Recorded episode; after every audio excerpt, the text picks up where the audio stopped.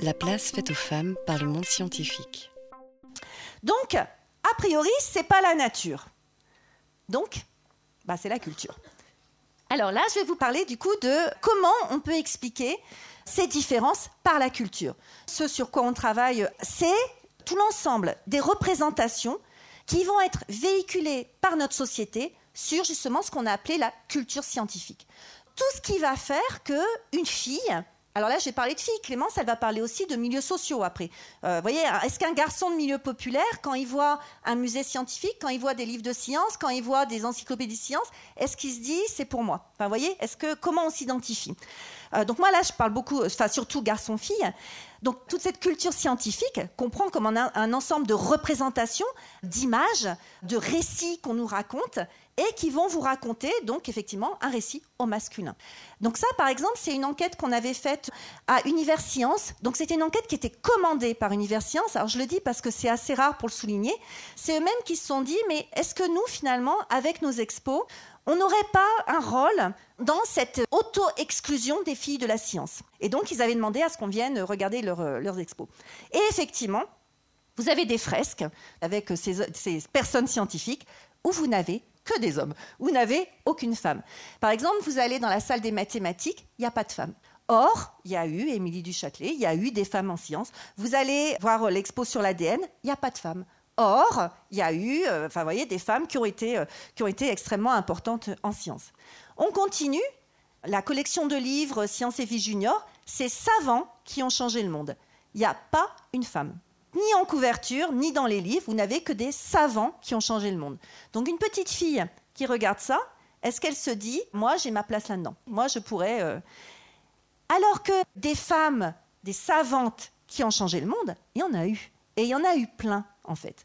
Il y en a eu plein, et il y en a eu beaucoup, surtout qui se sont fait voler leurs découvertes. Et ça, c'est intéressant parce que euh, de plus en plus, il y a des initiatives pour essayer de restaurer, de ramener la place des femmes dans toutes ces histoires de l'art, de la musique, parce que c'est partout, hein, et de la science dont elles ont été effacées. Alors par exemple, Univers Science dont je parlais tout à l'heure organise des journées pour remettre des femmes dans Wikipédia. Parce que dans Wikipédia, il n'y a pas assez euh, de femmes. Ce qu'on remarque dans tous les champs disciplinaires, c'est que cette absence des femmes, elle est tellement habituelle qu'on ne la voit pas. Et donc tout ce travail, c'est de rendre visible l'invisibilité des femmes, de dire c'est pas normal, il y en a eu.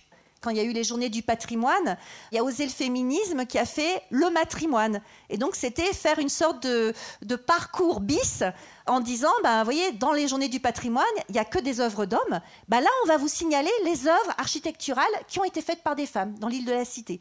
Euh, c'est par exemple euh, changer les noms des rues pour que les gens se rendent compte que 97% des noms de rue à Paris sont des noms d'hommes.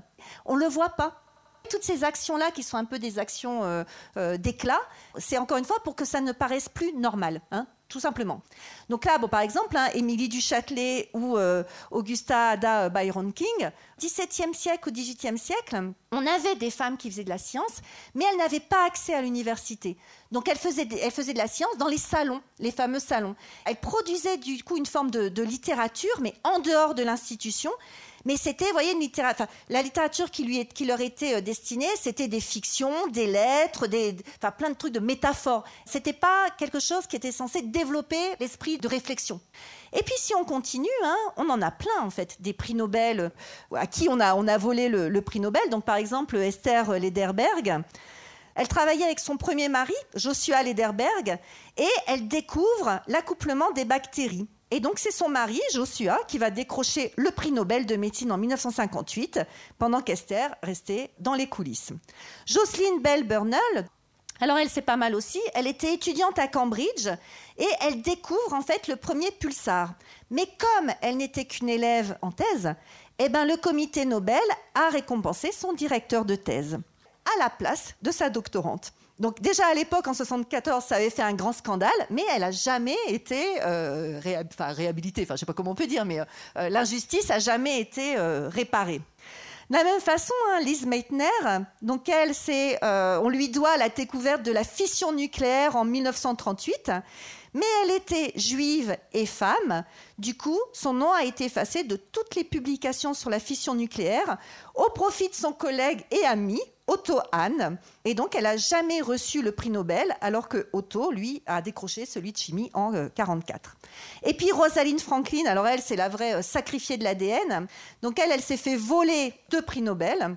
C'est elle dont je parlais tout à l'heure à Universcience. Vous avez toute une salle sur l'ADN, sur les gènes, et elle n'est même pas mentionnée, en fait. Donc c'est elle qui découvre la structure de l'ADN, la fameuse euh, euh, double hélice.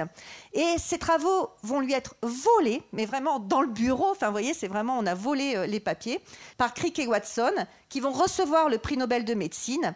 Et elle meurt à 35 ans d'un cancer de l'ovaire, 37 ans, d'un cancer de l'ovaire dû aux radiations. Donc, vous voyez, en plus, elle a tout perdu. Bon, je passe, hein, parce qu'il y en a encore d'autres. Une image aussi pour vous montrer la, seule chance où vous avez, donc là, c'est 2011-2015, toutes les couvertures de Science et Vie Junior, c'est les deux seules occasions où vous pouvez être femme et en couverture de Science et Vie Junior. Donc vous pouvez être soit une statue, l'Atlantide, soit un robot, et là, c'est vraiment le mythe de Pygmalion, où euh, Pygmalion, il, fait une statue, puis il trouve que sa statue, elle est tellement belle qu'il ne peut pas tomber amoureux d'une autre femme. Et donc, euh, je ne sais plus si c'est Aphrodite ou je ne sais plus quelle déesse, va lui accorder le privilège de donner la vie à sa statue, parce que la statue qu'il a créée est bien plus belle que n'importe quelle femme qui existait euh, vraiment. Là, c'est exactement la même chose. Il n'y a pas une autre couverture de Science et Vie Junior avec une femme. Encore quelques petits exemples. Hein. Le chimiste dans Il était une fois la vie, bah, il est dessiné comme ça. Et ça, c'est vraiment euh, euh, l'image quand vous demandez à des. Mais même, euh, on, l'a fait avec. On a un séminaire avec des étudiants. On a demandé aux étudiants, bah, dessine une personne scientifique. Une personne scientifique. C'est cette image-là. vous voyez, c'est cette image-là qui hante nos imaginaires quand on parle de science, en fait. Et si vous regardez les jouets, de toute façon, bah, le petit chimiste, c'est bien lui.